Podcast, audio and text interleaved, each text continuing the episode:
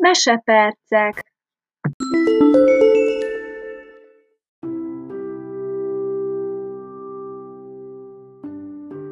Móra Ferenc, a kíváncsi hópelyhek A nap éppen lement, mikor az erdő felett elkezdett esni a hó. No, anyu, mondta Varjú apu a feleségének a nyárfahegyben. Azt hiszem, holnap fehér abrosznál leszük az egérpecsenyét.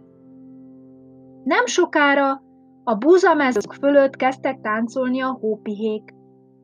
Gyertek, gyertek! Csalogatták őket a szántóföldek.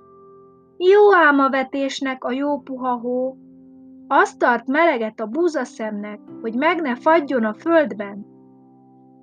A falu már rég elcsendesedett, mire a hófelhők odaértek föléje. No, ezt a falut megtréfáljuk, mondták a hópelyhek.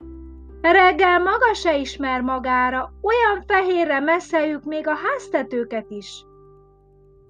Voltak kíváncsi hópelyhek is. Messze az ég alján nagy világosság látszott. Ott a város lámpái világítottak, és ezek a kíváncsi hópelyhek a várost akarták látni.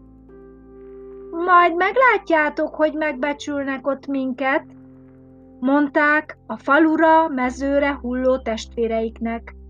Még székkel is megkínálnak, talán hintóba is ültetnek.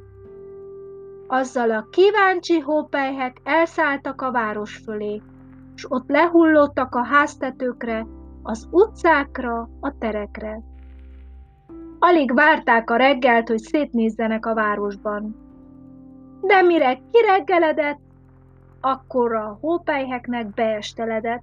Jöttek a hóhányó munkások, megkínálták a havat seprűvel és lapáttal. Aztán rakásra rakták, úgy hordták ki a városból. Lekotorták a havat a tetőkről is, és elsárosodva vitték a többi után.